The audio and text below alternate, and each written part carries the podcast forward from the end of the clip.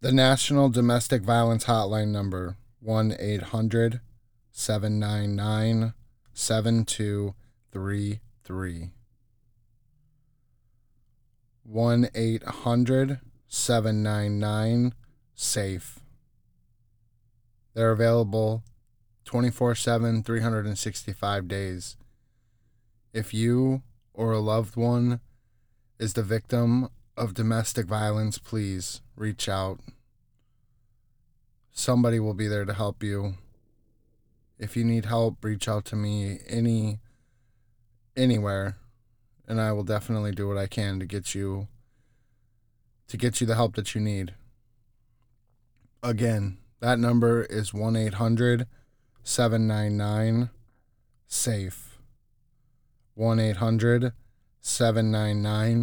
SAFE. 1-800 799 7233. Warning the following podcast contains mature content. Listener discretion is advised.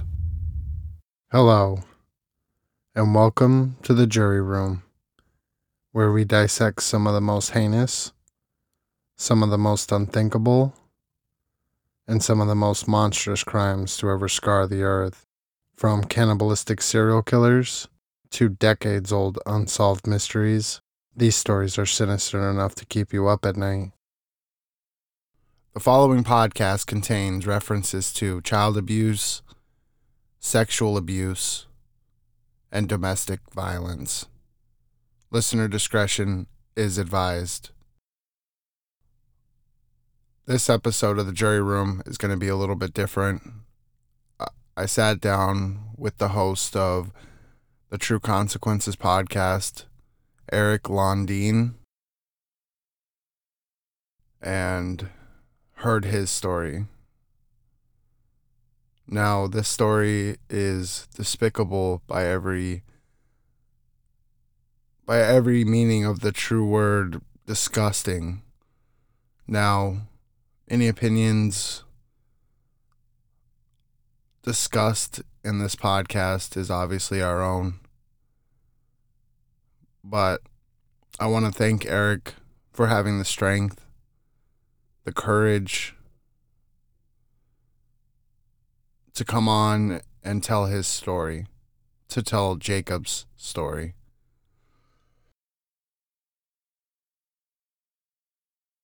This will be your last warning before we get into the show. This is a heavy episode, and this will touch your heart.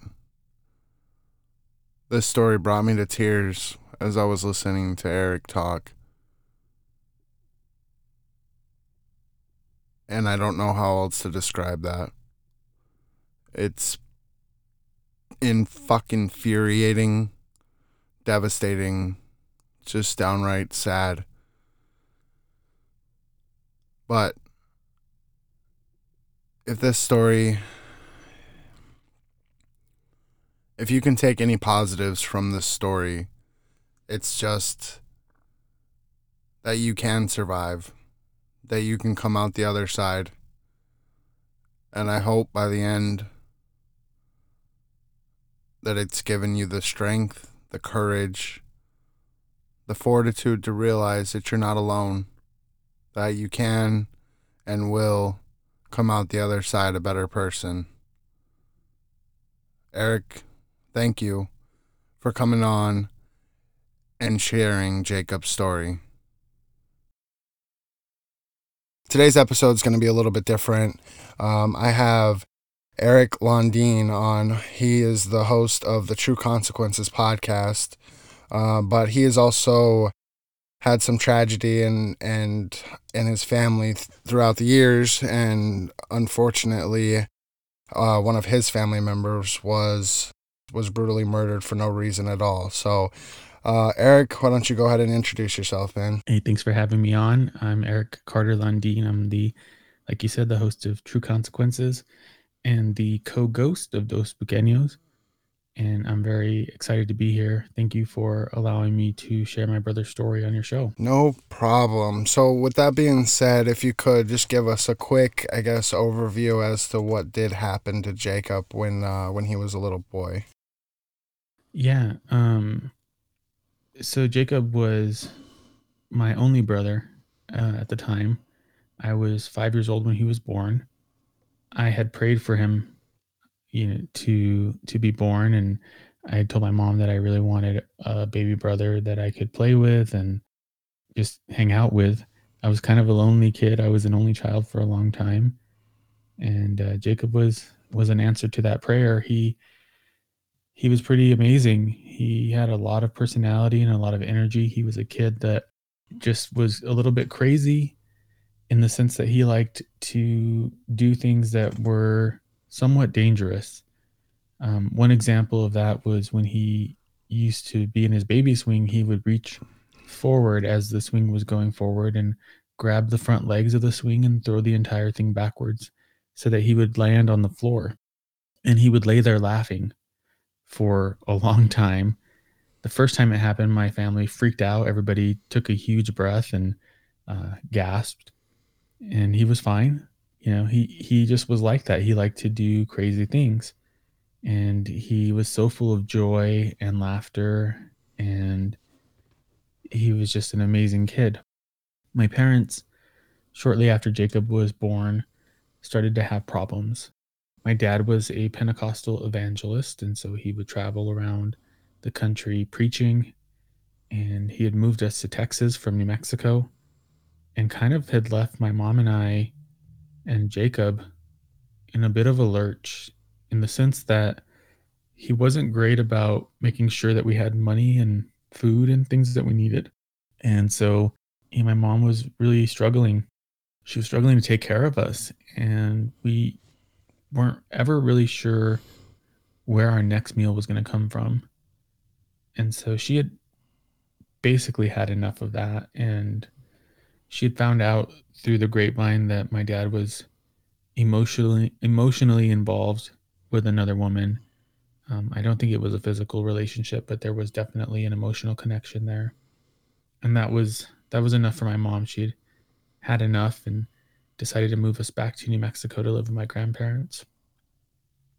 And she was, you know, she was feeling hurt and betrayed and and all of those things that you would expect in that situation.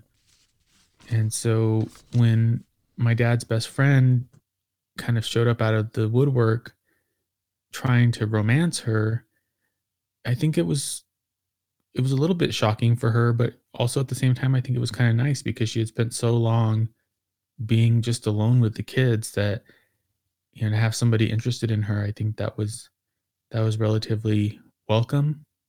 And I, I think it was welcome for me in a lot of ways because this person this person was really uh, willing to spend time with me and and things that you know my dad wasn't really around for.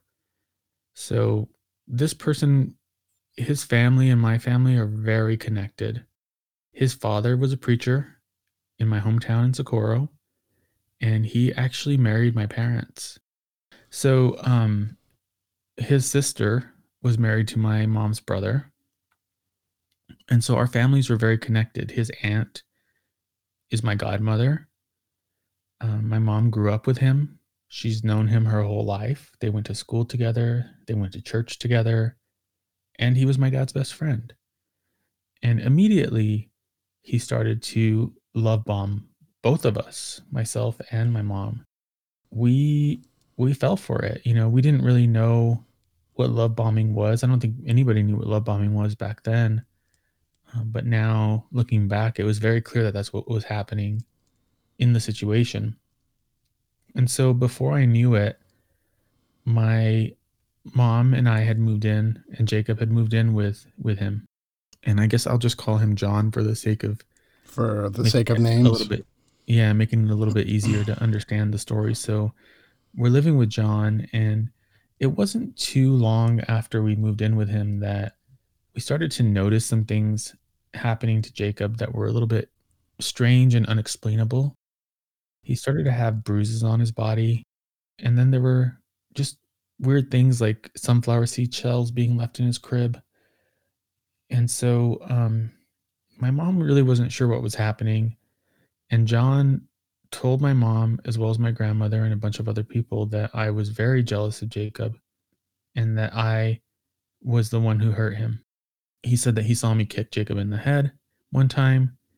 He also claimed that he left me and Jacob alone for a little bit when he went to take his kids to his his ex-wife's house and that I had picked up Jacob out of his crib and dropped him on the ground. So let me interject for a second. How old were you at that point? I was probably just about 6. So so this grown man, John, is telling everybody that you as a 6-year-old picked a baby up and dropped him on his head? Correct. That's so sad, man. And it's important to know that Jacob was not a small baby. He was 10 pounds when he was born. And when all of this was happening, my best guess is he was probably around 20 pounds at the lightest. and I was not a big kid. I was pretty small. So I was probably close to 40 pounds. I just don't see it possible that I picked him up out of the crib, but I guess it could have happened. I also don't understand why you would leave a six year old alone with a nine month old or six month old baby. Like, that doesn't make any sense either. The other thing is, I don't believe that I would have had the strength.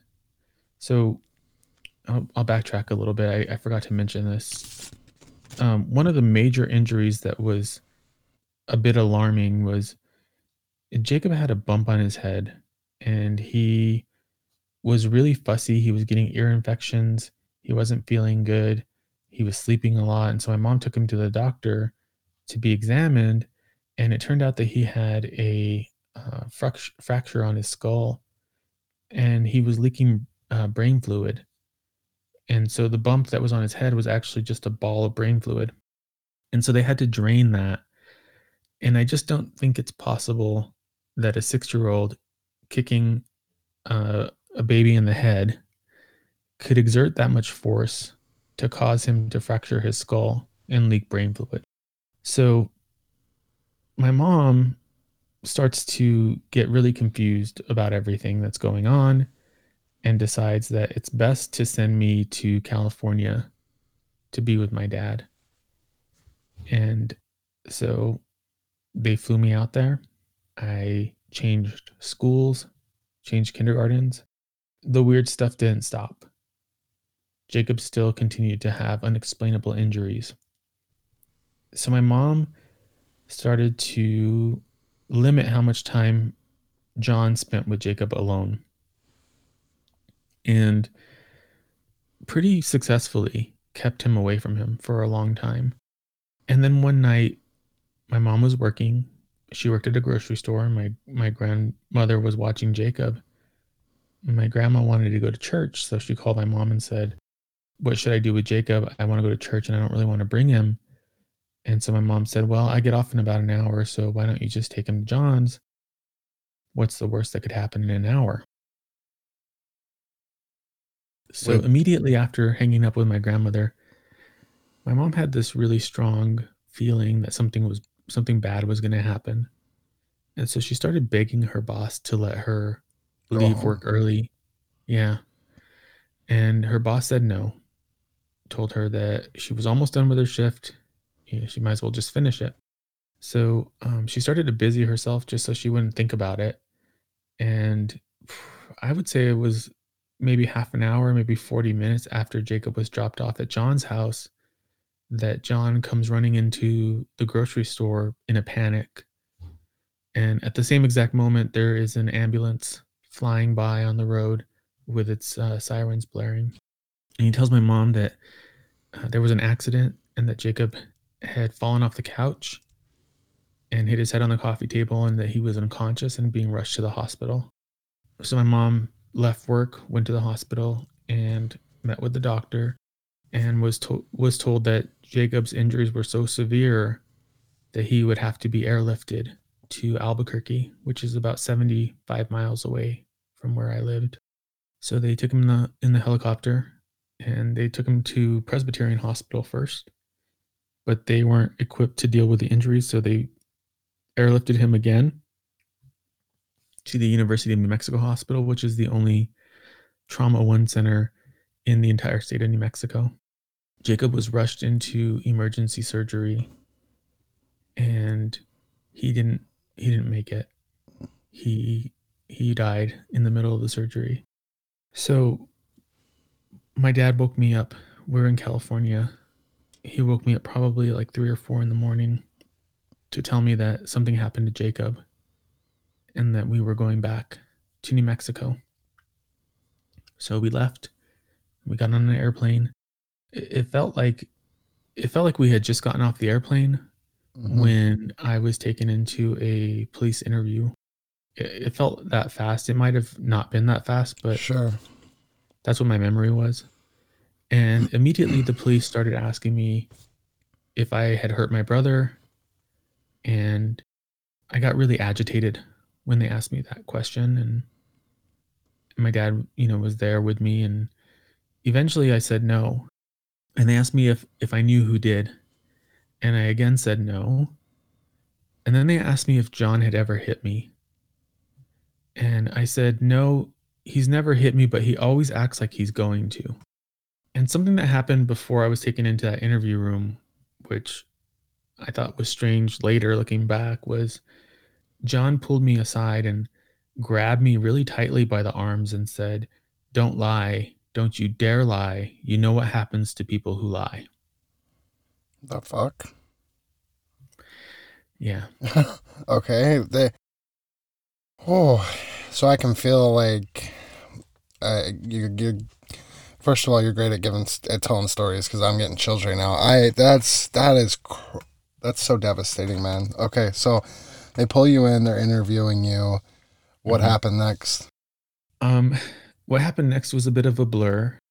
I remember seeing my mom and just seeing the grief in her face was probably one of the worst things I've ever seen in my life. You know, the Mm. um the pain of a mom losing her kid is pretty it's pretty awful. Sure. And I can't imagine what it felt like to be her in that situation. We went back home. We had a funeral. All of that is very much a blur in my mind and in my memory, but um, I remember the funeral and I remember I was very confused about everything. Jacob's death was the first experience I had with the death of a person in my life. You know, I had lost a dog before, but it, this was just completely different. It was on a whole different scale. The pain of it is still there. You know, it still hurts. John starts acting weird after the funeral and he starts following my mom around. He leaves notes at her job. He leaves notes on her car. He has family members deliver letters to my mom. And in every letter he's he's begging her to to talk to him. But the weirdest part about this was in every letter, he wants my mom to meet him at Jacob's gravesite to talk to him, which, first of all, that's the last place my mom wanted to be Right. in that moment, but also makes me question what his real intentions were because the graveyard is a little bit isolated. You know, it's in town, but it's kind of a remote part of town, and he could have done anything to her if she would have gone there. And it's just kind of like a weird, fucked up thing to to bring the mother of a a baby who died to his gravesite to talk about it like that. Yeah, that doesn't.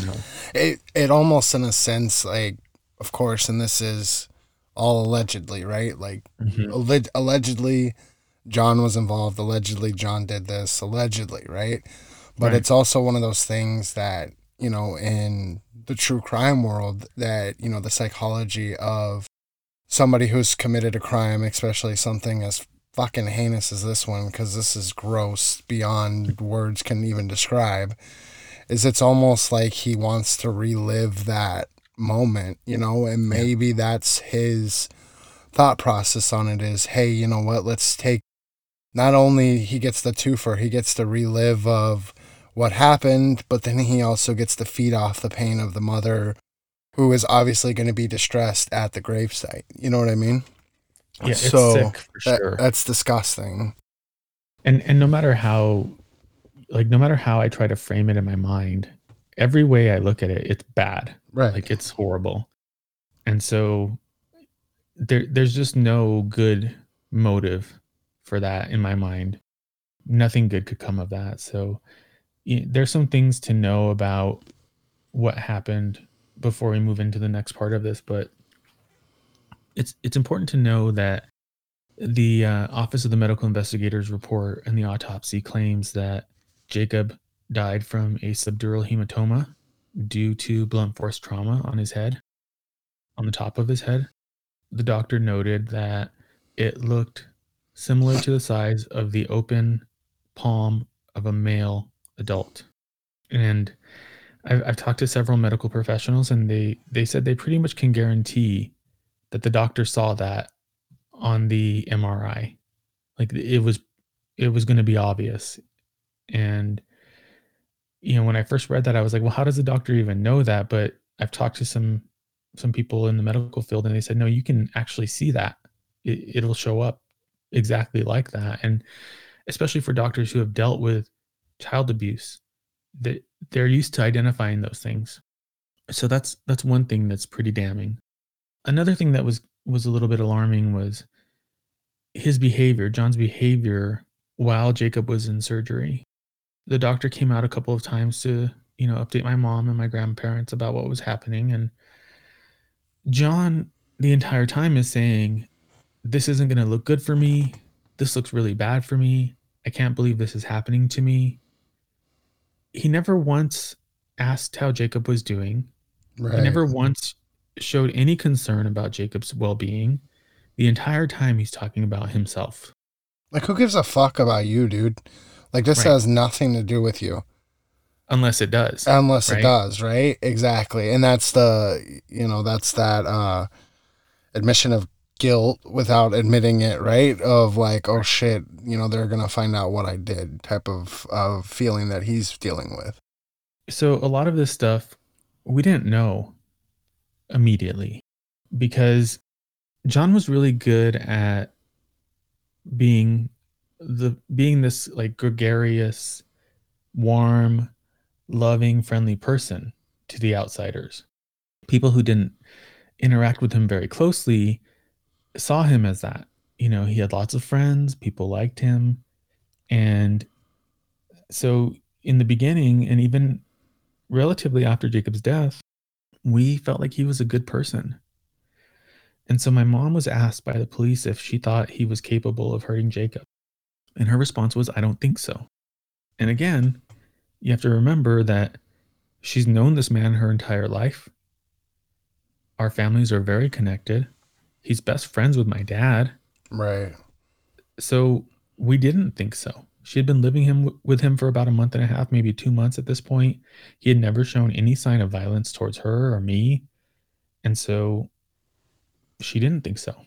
Well, and then we fast forward, you know, past Jacob's funeral. He's asking to meet her at the grave, and I didn't really suspect him of doing anything to Jacob until one day when he finally got brave enough to come to my grandparents' house because he was tired of my mom not responding to him.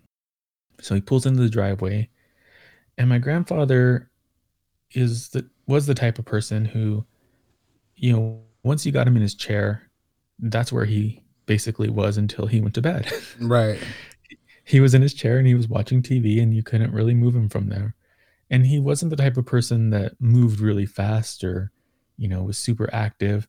He was kind of, you know, I don't mean this to be mean, but he was kind of lazy. Right. I mean, he was old. It was it was one of those things. He's he's older. He's he's probably moved fast his whole life, and now he's ready to slow down a little bit.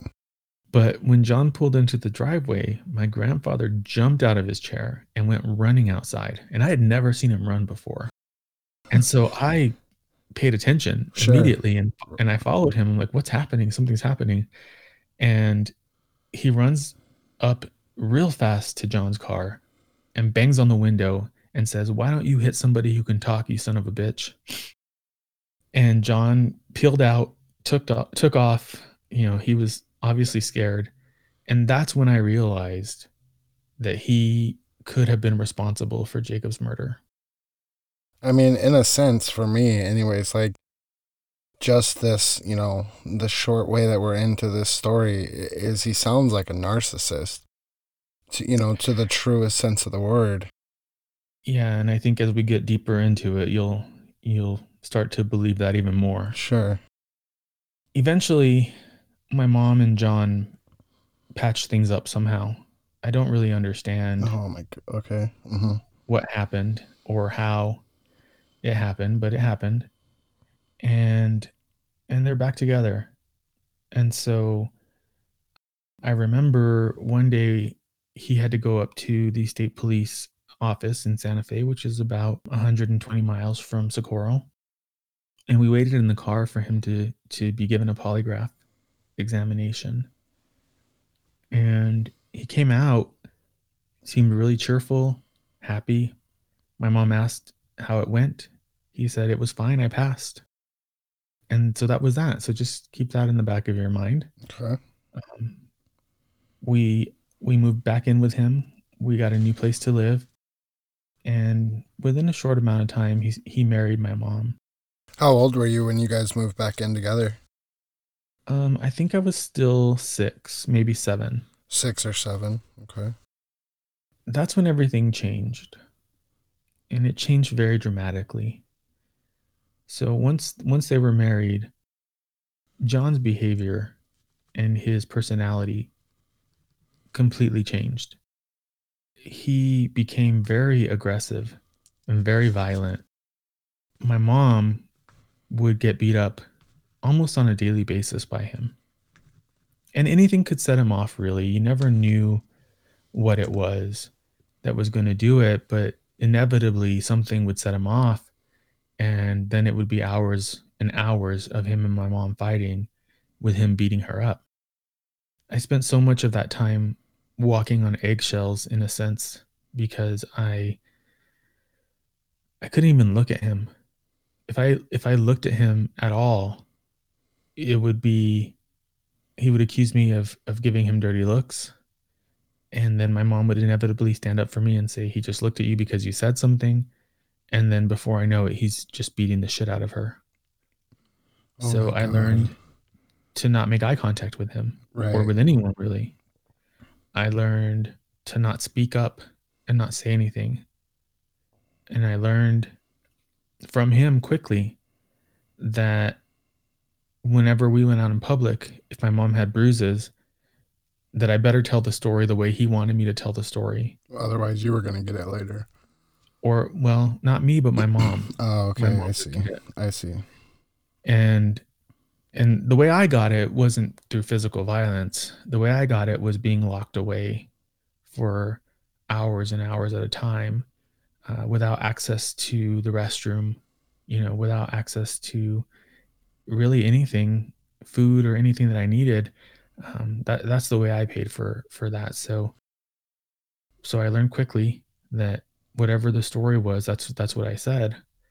And and it was always something different you know my mom fell off a motorcycle or she slipped at work. You know there was always something that happened that would explain away what happened. And people who knew him thought it was impossible that he was hitting my mom because he wasn't that type of person according to them so this continued for a while and and there was one fight in particular that I that really stands up to me. The rest of them kind of blur together, but this one really really stood out. You know, when his kids were around, he had shared custody with his ex-wife. He had a, a, a daughter and a son, and when they were around, things were never as bad as when they weren't around.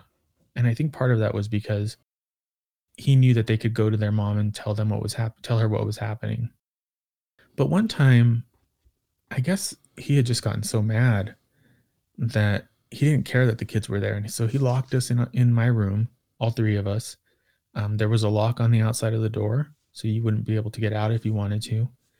And I just remember my mom's screams were so terrifying and blood curdling, and so I was really freaked out and agitated. You know, I was always in a state of survival. I was always on edge but there was something different this time and i just didn't like the way it was feeling. And so my mom stopped screaming suddenly. And I just reacted. I broke my bedroom window and I jumped out of the window. I ran around to their bedroom and I started throwing rocks at their window. And I shattered one of the windows. And he came running out of the house and chased me down the road. And I found out later that at that moment, my mom was losing consciousness. He had wrapped a wire hanger around her neck and he was strangling her to death. And if I hadn't have done that, she believes that she would have been dead. Wow. And and I think that if she was dead, I was next.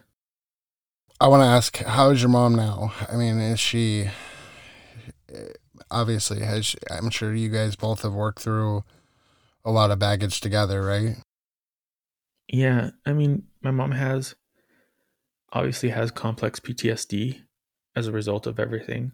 She's never been the same since all of this happened. It's, you know, it's hard for her.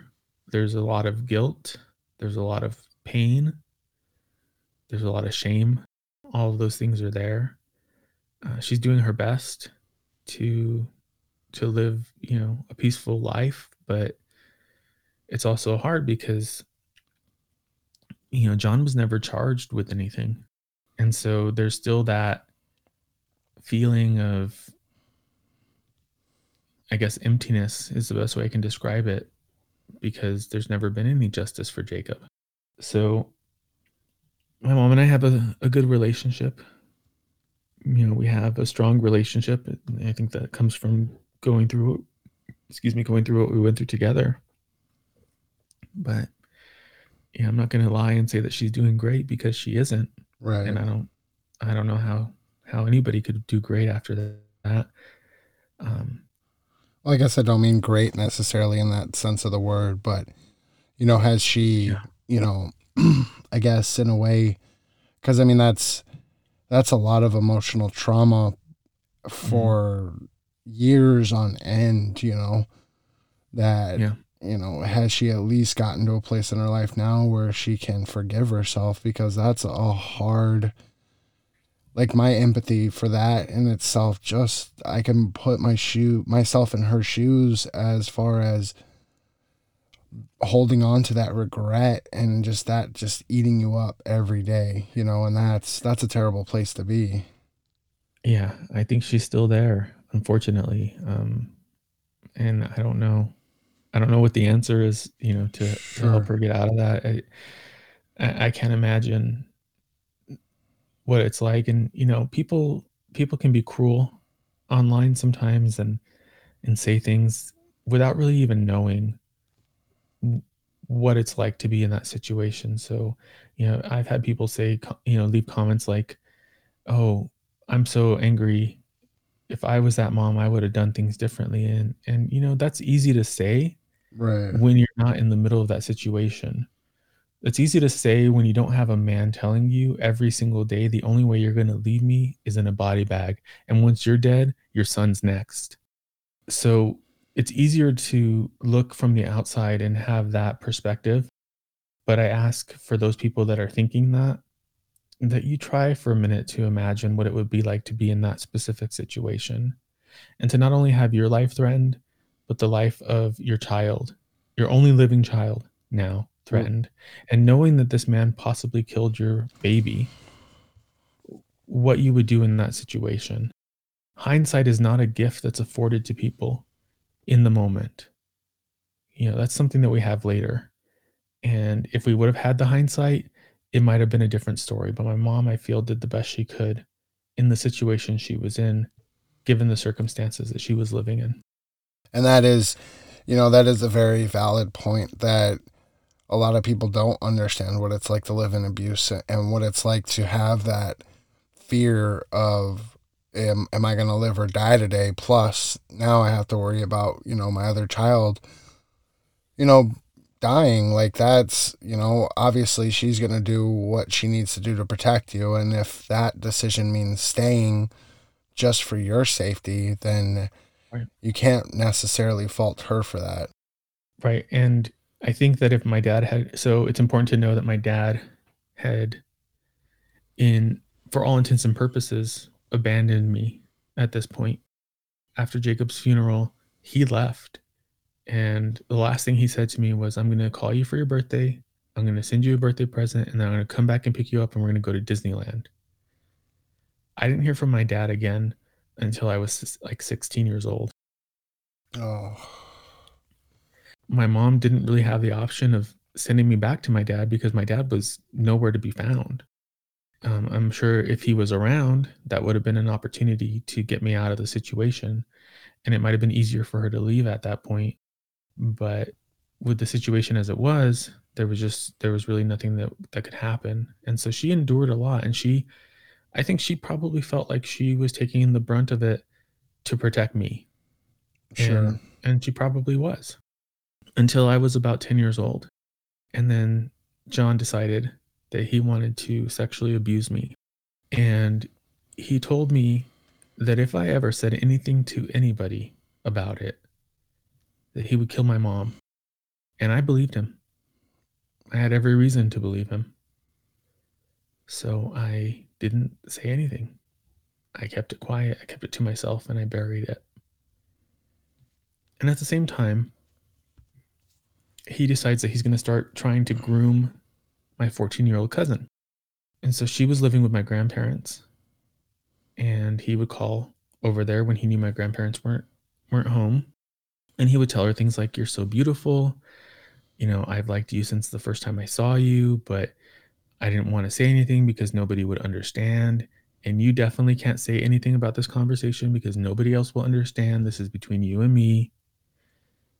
And the thing is if he would have known her and if he would have known her personality he probably would not have targeted her. Right. because she she's the type of person and she's still like this who does not give a fuck what anybody thinks about anything ever. And she's not afraid of anybody. And she is a blabbermouth. So as soon as as soon as he hung up and she kind of played him al- along for a while and let him keep going but as soon as the conversation was over she told everybody right. she told the whole family. And that was the fire that my mom needed to escape because I think my mom was was willing to tolerate herself being abused. And and I'm sure a lot of that had to do with the guilt that she felt about Jacob dying. You know, she might have had some sense of of maybe that she deserved what was happening to her. But as soon as he turned his sights on somebody else and she found out about it, and the fact that it was a, a teenage kid that you know was in our family i don't think it would have mattered if they were in our family or not. But as soon as she knew there was a kid involved she was done. So we left. And he stalked us for a good three years after we left he he would follow us around town he would come to my window every night and tell me that he was going to fucking kill me you know i used to sleep under my bed because i was so afraid Dude, that oh man. First of all, like my heart just is like not out of pity, but just breaking for you, man. This this this is probably one of the hardest things I've ever heard in my entire life. I I mean, we we've all had some shit in our life, but fuck, man, this is this is crazy. it's like a bad movie Right. It's a and and and I mean no no disrespect when I say that, but like this is fucked up, man. And for for you and and your mom, eh, you know, to come through the other side, you know, is a testament to your guys' strength and will, you know, to to keep going in life, and, and that's something that, you know, both of you guys need to, you know, take solace in that. Just the mere fact that you guys fucking you guys faced the devil and came out the other side, not you know in a religious sense, but I mean, this mm. guy fucking deserves hot pokers up his ass for the rest of his life. Like, whatever the cruelest shit this guy deserves, he deserves it. And that's just the bottom line. Allegedly or not, somebody was able to terrorize children and women for years on end with no relent is somebody who deserves no kind of mercy. Yeah, I, I tend to agree with you. And and I know it's cliche to say this, but you really don't know how strong you are until you don't have a choice. Right. Um, you know, there's no choice here. I I have to continue living and um and hope that there's going to be a better future. And and it's been a good life, you know, aside from what happened earlier in my life, it's been a good life. You know, I've got a 15-year-old kid he's never had to deal with a fraction of anything that I had to deal with. And sure, that of course. that is the best gift that I can give him. You know, he has a peaceful life and he's loved and he's taken care of and he never has to worry because if anybody ever tried to hurt him, that would be the end for them. Right, of course. and he know and he and he knows that. And so you know that that keeps me going knowing that I can provide that and that that it ends here you know it doesn't it doesn't continue here it stops it's over um the nightmare is over and i'm not going to ever inflict that on anybody Sure, of course.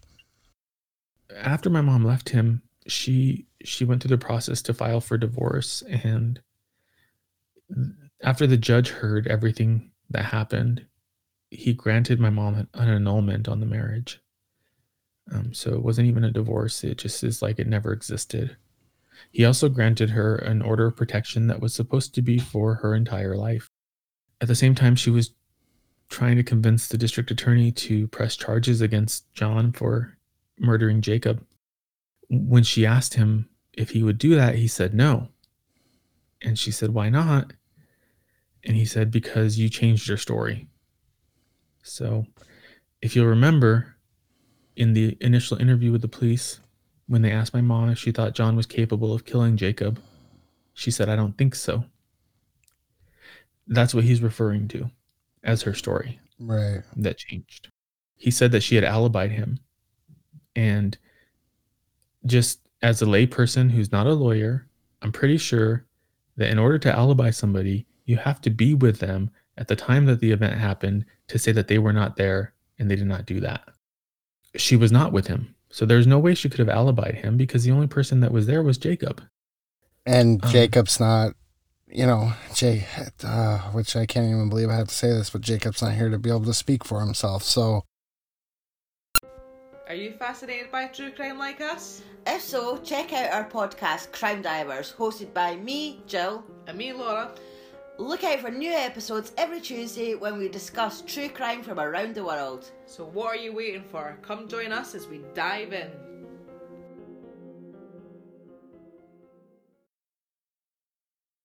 welcome back to the jury room.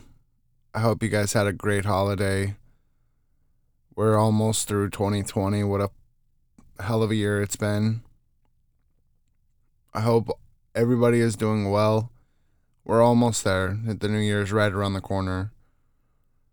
And I wanted to just break this episode up because I know I know it's heavy. I know that it's rough and it hurts and but just just realize that you are strong enough to overcome it. Jacob's story is one of brutality, disgust, and just downright despicable. But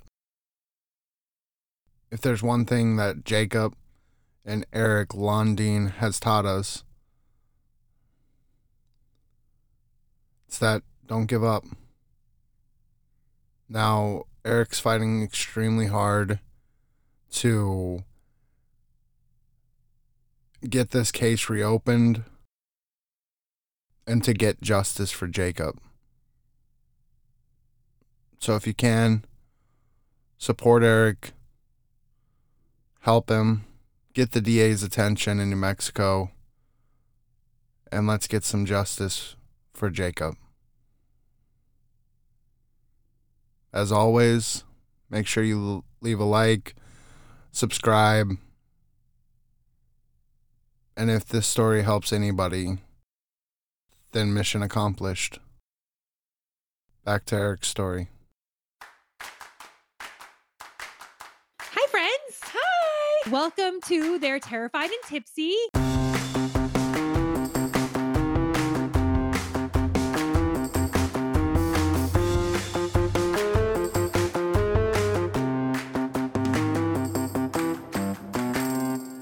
I'll start. Okay. My name is Courtney. Uh, I love long walks on the beach, Mhm. white wine, and I absolutely love scary movies. And I'm Stephanie. I also love long walks on the beach. I love white wine, but I absolutely fing hate scary movies. So Stephanie, Mhm. can I ask you a question? Please. Why in the hell would you want to watch scary movies and do a podcast on scary movies when you hate them? Oh, that's easy. Um, because you forced me. Mm, that's that's true. but you know what? Hmm. There's wine. yeah, so I'm basically only here for the wine. Lots and lots of wine. We're gonna need it. well, since we have very different feelings about scary movies, we decided to share our emotional struggles with you all. Yeah, so grab a glass of wine, your Mhm. favorite couch blanket, and get comfy and enjoy the ride with us. Also, you can find They're Terrified and Tipsy on Instagram and Twitter, plus all the podcast platforms. For links, head over to tipsypod.com. Cheers!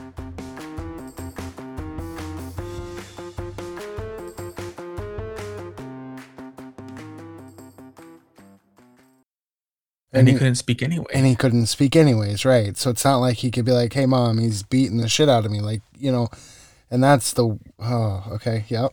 And see, so in his head, in his head, he's already gotten away with it in his head because, well, you know, when they interviewed me the first time, they didn't take me to jail because you know the the mom said all that, you know.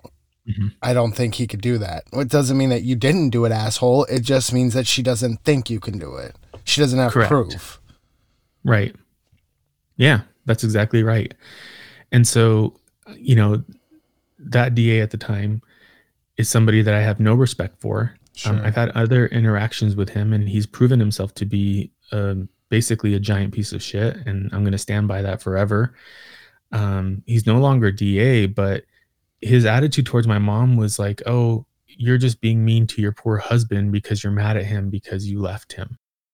And that's such sexist bullshit right there. Like, just Uh-huh. because you want to leave leave somebody doesn't make you a bad person. It doesn't mean that you should be the one that's guilted into staying because somebody thinks that you know you're being mean to your husband for leaving.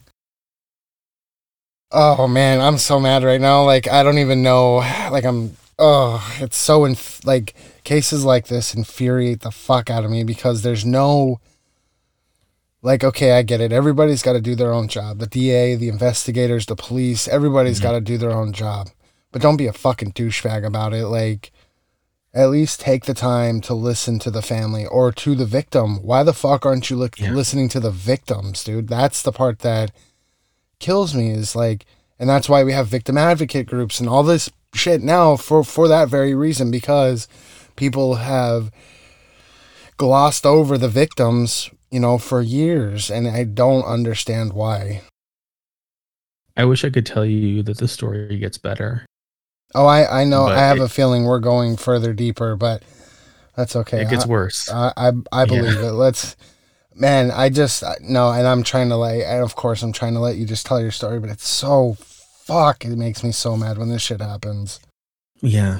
Well, and see, it, it's kind of validating to hear you say that because for the last 33 years, you know, the reaction we've gotten from law enforcement and from the DA's office has been a little bit like gaslighting in the sense that my mom and I are infuriated about all of this. Sure. And they're just like, oh, well, too bad.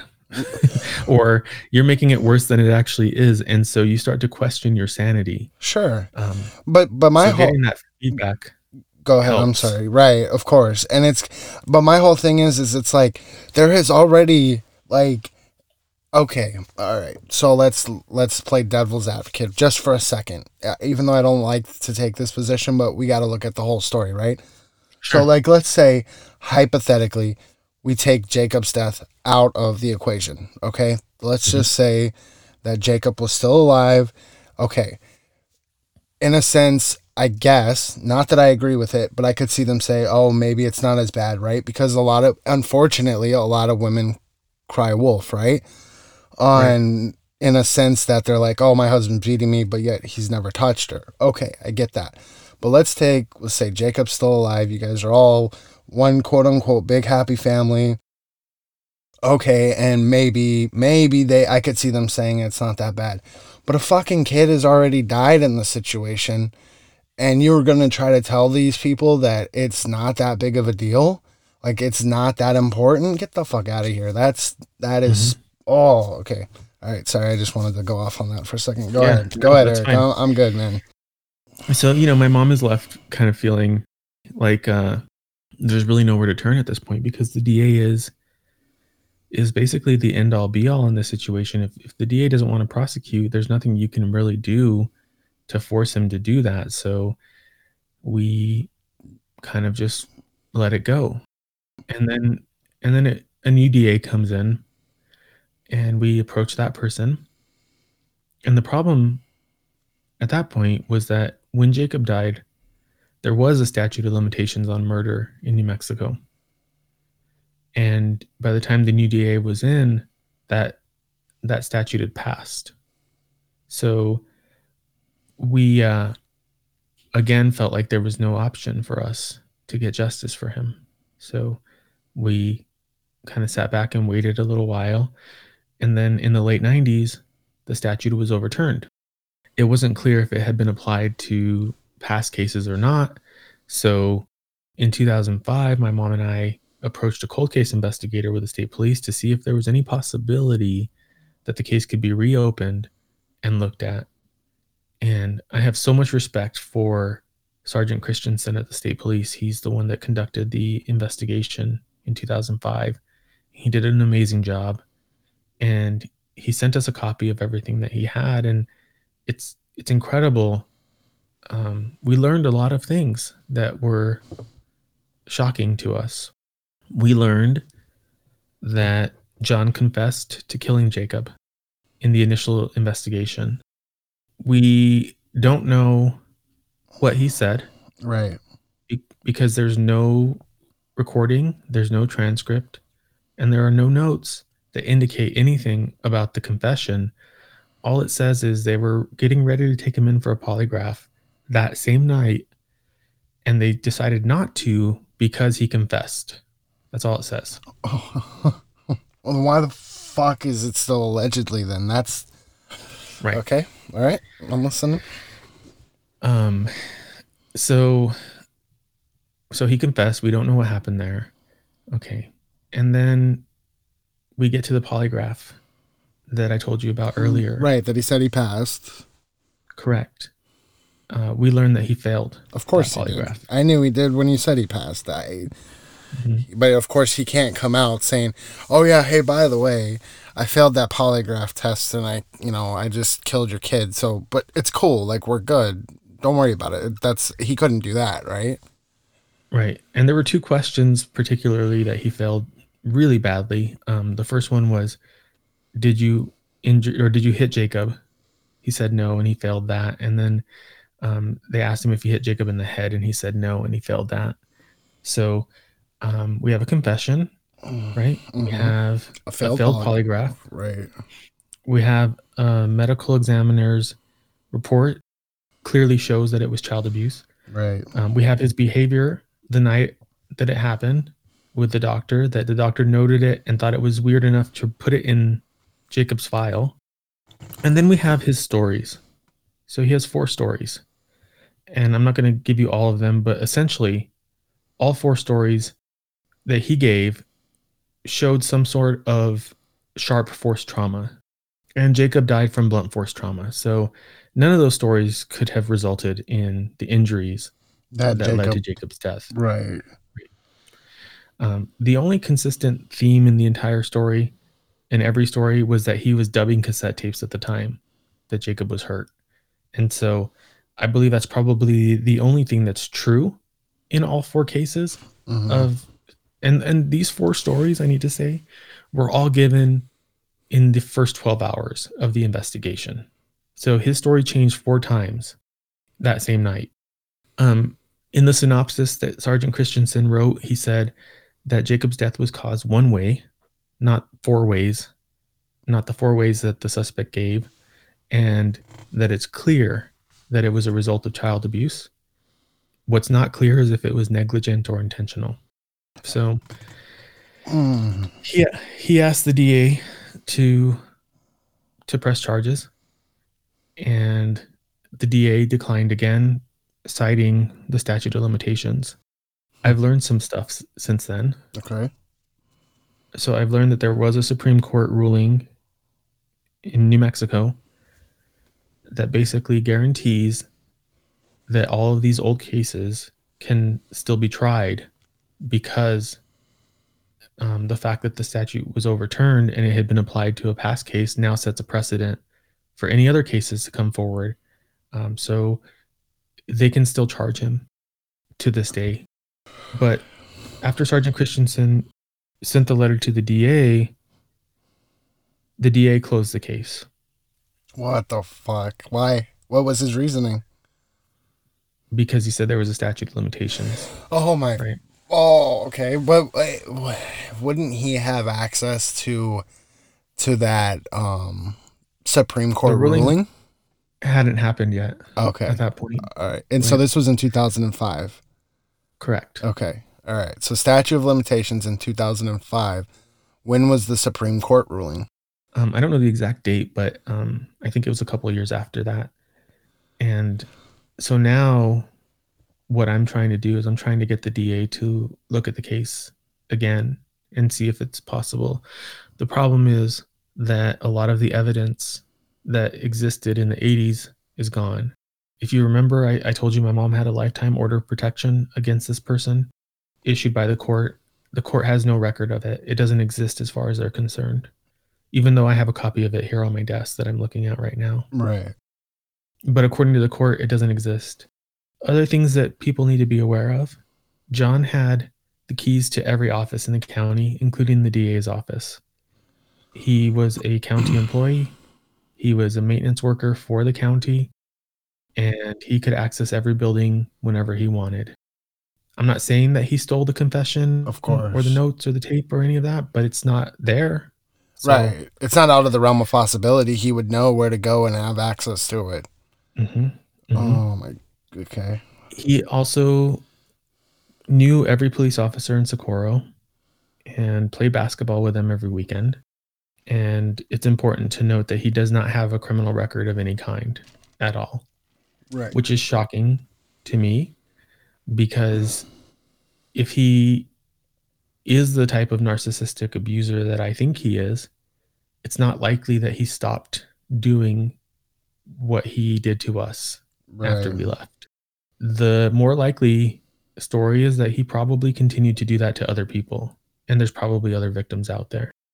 And so the fact that he doesn't have a record is alarming to me because if he continued to do this, how do the police not know that this has happened? But again, if we go back to, well, A, even if you just look up the definition of narcissism, but if you go back to the beginning of your story, I mean, everybody in the community, everybody thinks, you know, that John is this, you know, great individual and not Mhm. knowing, you know, what kind of person he truly is. Have you had a chance to sit down and talk with uh, the mother of the other children that he had? No, and and there's a reason for that. After Jacob died, mm-hmm. John hid out from the police and from everybody. And the place that he chose was her house. Okay, so pretty much it's it's one of those situations that she would probably end up defending him regardless of what what the situation was. I, I don't know if that's the case, but I definitely don't want to put myself in a situation where that happens. So I've I've refrain, refrained from that. I'm I'm really hoping that the DA will um, look at the case again and and will reopen it. And I can tell you that they they I am talking to them. I can't Mhm. tell you what's happening right now, but um, I am talking to the current DA and I'm trying to get something to happen. So if I'm being an optimist, Right. in this situation, um, the DA and the police at the time if I'm being optimistic, were negligent in their duties to take somebody who is a predator off the streets. So, best case scenario, they were negligent. Worst case scenario, they conspired. Right. Either way, it's terrible. Okay, so now this is just an opinion. I'm going to ask for your opinion, and Mhm. you know, uh, obviously, not from these are not the facts of anything uh, with this case, but what? Because I have my own opinion, right? Just hearing everything and forming it. What's your opinion? Do you think it was? You're, do you, are you being optimistic, or do you think it's a conspiracy because they potentially knew who, who knew him? uh you know i go back and forth on it honestly Yeah, i'm the type of person that i want to think the best of people Right. and so my hope is that it was just negligence even though it's still horrible um, i hope that it wasn't malicious i hope that that they didn't cover up for him but i also looking at everything it's hard it's hard to to not get that sense that there was some sort of cover up here Right, and that's that's the way that I'm. I, I, see, I'm like you. I like to try to see the best in people, but I also have that other part of me that thinks the worst about everything.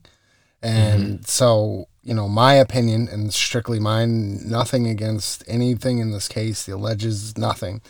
Is I, in a sense, get that maybe that the DA at the time didn't know him, but somebody that he knew nudged the DA in a way to leave it alone. You know what I mean? Like, Yeah. and that that conspiracy might not start at the DA, but it definitely came from somewhere, and I 100% believe that. it's important to know that like i'm a super private person hmm and i never wanted to to be in this situation where i'm i'm forced to beg people to help me amplify jacob's story Right. I never wanted to tell my story. I never wanted to tell Jacob's story because I it's too painful and it's you know pe- people have reactions Mhm. and and I don't blame them for having reactions because it is it is a horrible story Right. um but sometimes those reactions make me not want to share the story because um I worry about other people and I worry that telling my story could traumatize people in some ways Right. and, and I don't want to be responsible for that. So, um, so I, I've always kind of held everything close to my vest. But the thing is, with Jacob's case, the DA and the police have all hidden behind um, procedure and formality and um, and and the DA is hidden behind the ability to decide whether a case is worth his time or not and and use that as a litmus test for whether or not he's going to prosecute it. And so the only way that i can i can get any justice for jacob is by getting his story out there so that there's nowhere for them to hide anymore. Because if people know what's happening then they are forced to do something. Otherwise they look ineffective. And so i didn't want to be in the situation Right. and it is hard to to tell Jacob's story over and over again. You know, it hurts. Of It hurts, but um but I'm taking care of myself, you know. I'm I'm in therapy. Mhm. Um and and now I'm at the point where telling his story has become a lot easier. It's still hard and it still hurts. Um, but I feel like maybe there's some healing that's coming out of me being so open with it Mhm. um, because now I I'm forced to to deal with it. You know, for the longest time I was able to kind of push it back in the back of my mind, and and now that I'm actively advocating for justice, I can't really hide from it anymore. Right. Of course, because you got to talk about it.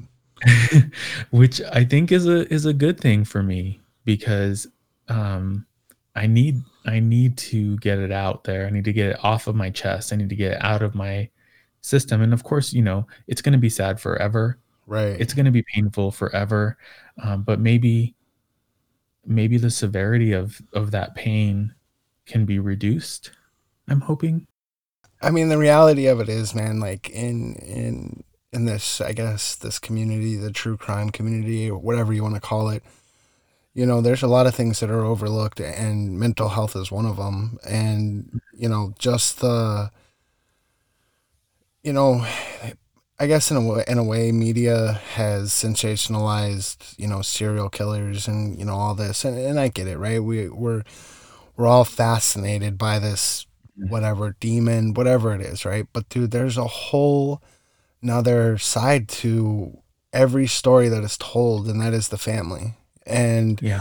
that's that's the victims. That's you know the the parents of the victims. That's the brothers and sisters of the victims, and that's you know part of of what I think in in a way is really is overlooked is is Mhm. why aren't we asking if they're okay? Fuck fuck Ted Bundy, fuck whoever Yeah. else is out there killing people like okay, cool, whatever. I mean, not cool, but you know what I mean like Yeah. but but why not ask the family, "Hey, how are you doing?" Like this is and this is, you know, in a sense, you know, I'm you wouldn't even believe me if I told you, but you are, you know, you're teaching me a lot because I can hear you sound like a very gentle person. I feel like you're probably, if I had to make a judgment of you without even knowing you, I would say you're probably pretty laid back, chill. You try to not rock the boat, Mhm.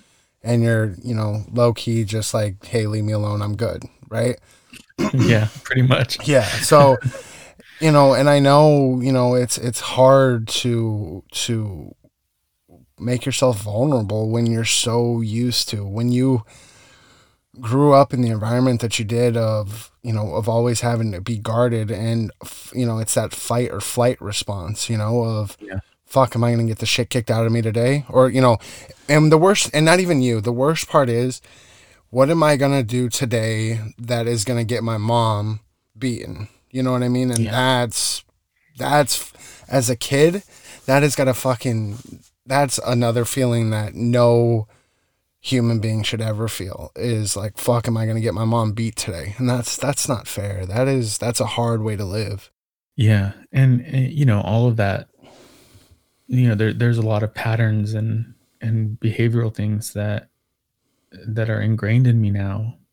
You know, in, in the way that I relate to people and in the way that I react to people, and in the way I react to situations. A lot of that stuff has not left, and so I find myself sometimes in a severe uh, state of anxiety sure and and and usually it's not for anything that's happening but it's for maybe the similarities of a situation to something i experienced as a child and it's hard to be aware of those things and it's hard to to to know you know and, and that's why i'm a huge huge fan of therapy i mean it has helped me so much and i don't think i would be able to get through half of the interviews that i've been doing if it wasn't for my therapist you know she's she's phenomenal and so as we wrap this up, I I have some thoughts I want to share with your listeners. And the first thing I would say is, um, there's nothing wrong with getting help.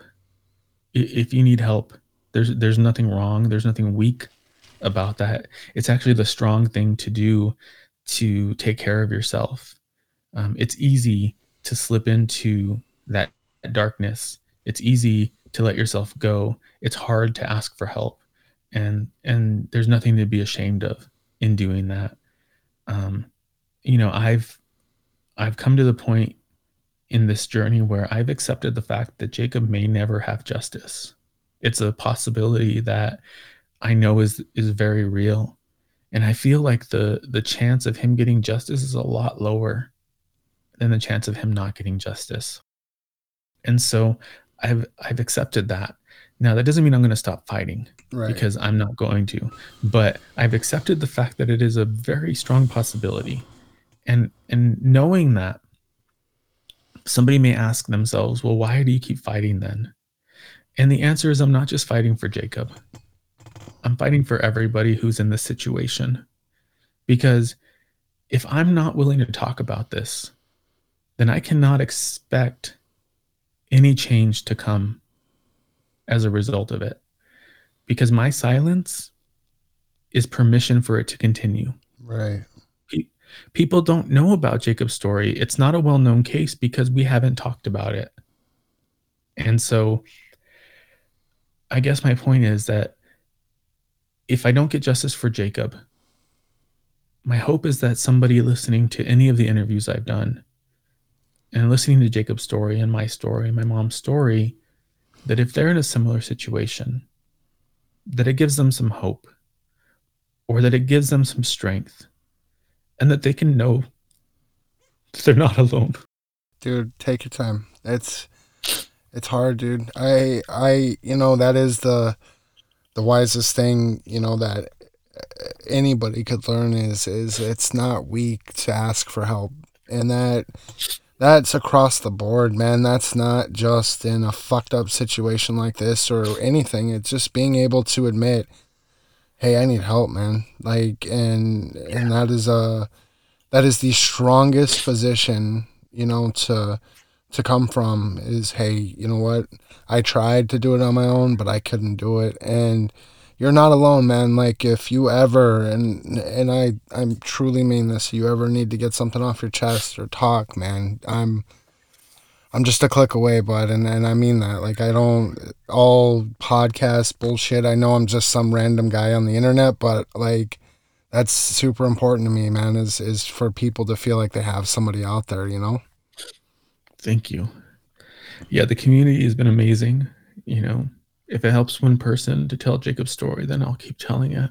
Right. And um, it, you know, that's in spite of the fact that Jacob's case is up in the air. I'm going to keep doing it, and I'm going to be here. So, you know, anybody can reach out to me if they want to talk about stuff like this. You know, I'm I'm here. I understand probably better than most people do, and I want to thank you uh, for not only amplifying Jacob's voice with your platform, but also for being so respectful. Mm-hmm. You know, I think that you were hitting a point earlier, and and it's something that bothers me. It's okay to be fascinated with true crime. It's okay to be fascinated with um, abnormal behavior and and and really wanting to understand that. That's okay. Um, but I think your point was was right on you know, don't forget about the fact that we're talking about people's lives here. Don't forget about the fact that you're talking about probably the worst day that somebody ever had in their entire life. And don't forget that there are real people with real feelings, um, and that there are people who were loved and are missed terribly by the people who were left behind. Um, true crime as a genre, I think, has a lot of really good things but there's a lot of bad things about it too. Right. And and and some creators will completely dismiss the wishes of the family and try to turn a story into something sensational when it's already bad enough. Right. You don't have to make it worse than it is. And if you see true crime as entertainment, I would just challenge you to think about the victims and try to understand that you're talking about somebody's trauma. Right. And you're listening to stories about people's trauma. And while I get the fascination, my story is not your entertainment. This is this is your hell that you have had to experience over and over and over again whether you talk about it or not, whether you go to therapy or not at the end of the day, you are you live with yourself day in and day out. Nobody else does. I don't. You know, the guy next to you, the, you know, the person behind, nobody else lives inside of your head except for you. And you have to live with it and accept, you know, get to a place of accepting it. But at the same time, it's like you don't know what it's like to live with something like that and unless you go through it. And it's not fair to be like, well, you know, because that's another thing with with mental health in general is like you don't know. You're, you know, everyone's like, oh, you're just, you know, you're just depressed, knock out of it, and it's like, dude, it's not like that. If if it was fuck, if shit was that easy, you know everybody would be happy all the time. It's it's you know and and you know so it's it's one of those things man that i you know my i look at it through the uh you know through having empathy for people. And i mean even in a way there's like i know and this is going to sound crazy but like you can almost in some of the not all of them because some of them are just truly bad from the beginning but you know, there's a lot of serial killers out there that you can even feel empathy for at the beginning of mm-hmm. their life because mm-hmm. they were treated like fucking dog shit, man.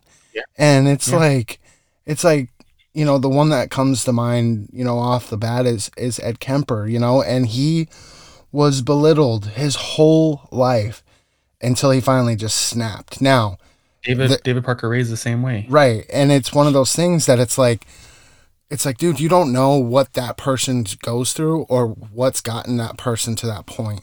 Now you, you know, have obviously not chose to go kill people and instead advocate for your brother's, you know, case to be reopened, which I will always give you a voice on that. And you have your own voice as it is. Mm-hmm. You know, but you know, it's one of those things that, you know, like you said, the more people talk about it, the better off it is, you know, to get that awareness out there. And and yeah, the true crime genre focuses necessarily on serial killers when reality is they need to focus on the victims too. And it's it's stories like yours that I think slip you know, in a way kind of slipped through the cracks because it's not a media darling, right? It's not a mm-hmm it's not one of those stories, you know, Ed Kemper, the co-ed ki- killer, you know, sensationalized in the media. Some, you know, ba- baby who gets, you know, beaten to death, but doesn't create the same kind of views. And that's the problem that I have with our media in America, really in the world, now that we have social media where everybody is connected at a fingertip, that, you know, it's like they are only reporting things that get those views and that's it. Like yeah. it's not you know you you know you can't report oh you know so and so helped somebody but you can report that so and so killed somebody because so and so killing somebody is going to get way more ratings than so and so helping somebody and that's the problem that i have with a lot of platforms now. Same. But same. I got a i got a question and it's something as you were talking this last time that I was thinking about. Have you do you still live in the same general vicinity or in the same town where all of this took place? Um, I live in Albuquerque now. Oh, okay. So I'm I'm 75 miles north. My mom is still there though. So is he still in that same town or did he dip? Nope, he's still there. Oh, he still drives by my mom's house at least once a week. That's so f- oh that and that's the worst part, man, is the just the mere fact is that he gets to traumatize your mother every week by driving by her house. Mm-hmm. Like, how the fuck yeah. is that even possible? Well, and so it's important to know my mom doesn't really live in a neighborhood where there would be a reason for him to be around. Right. You know? Right. Um, it's like there's nothing out there. She's in the middle of nowhere. so you have to go out of your way to get to her house, is my point. That's oh my dude, that's so that like that makes it even like oh you're right, man. The story just gets worse and worse. That's just mm-hmm. that's so and how like my I can't even wrap my head around the fact that you have a piece of paper in front of you right now that says, you know, that there's a lifetime protection order on this woman from this man but yet somehow they don't honor it because they don't have a copy of the paperwork. Yeah. That's crazy. Have you ever thought about what you would say to him if you saw him again? um you know, I don't I don't necessarily want to communicate with him right at all. Um I, I think that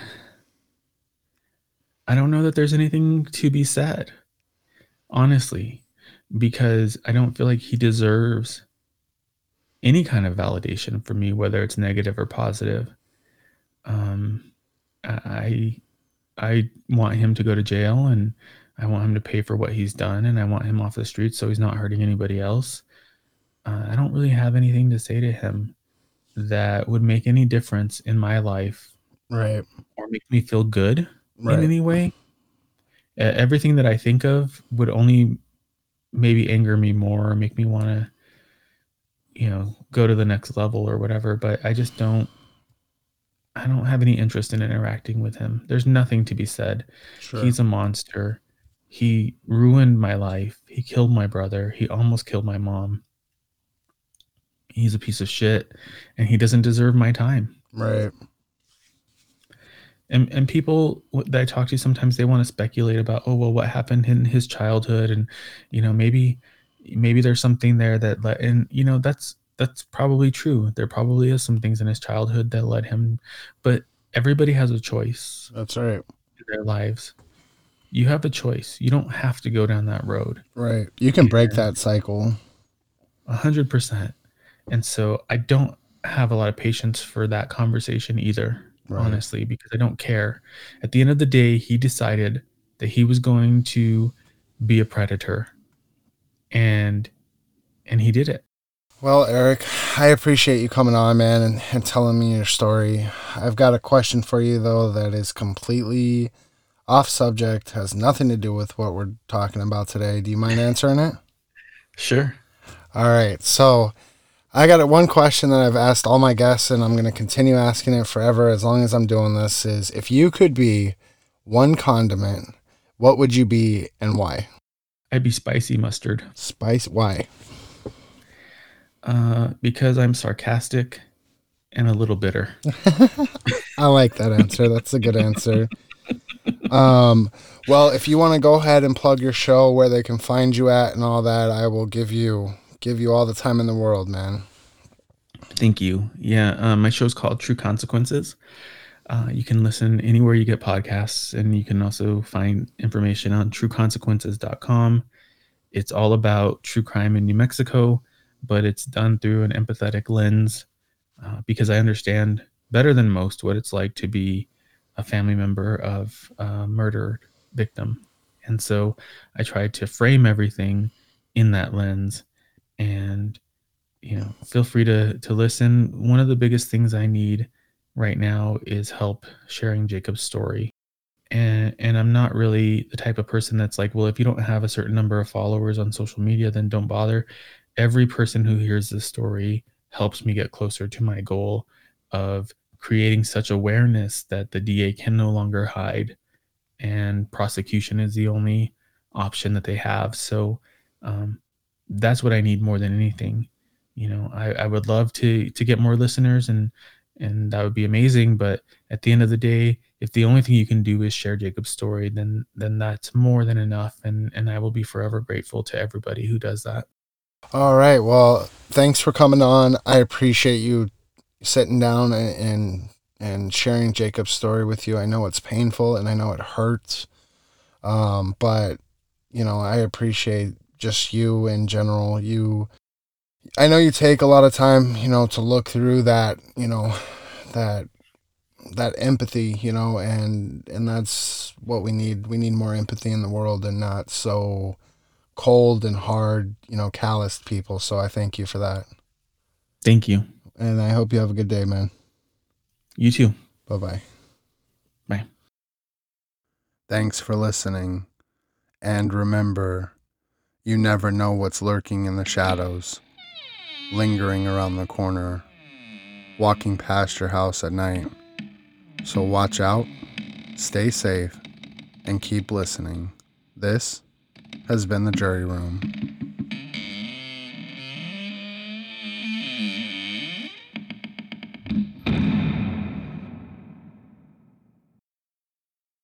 Thanks again for listening to this episode of the Jury Room Podcast. I know this week's episode has definitely been a heavy case, but I'm extremely thankful for Eric having the courage to come on and tell his story. but I would like to take a moment of silence for Jacob.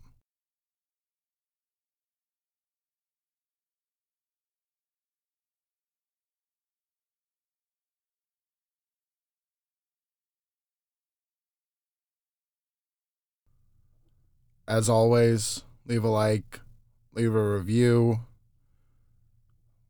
follow me, whatever. Just share this case. And as always, thanks for listening.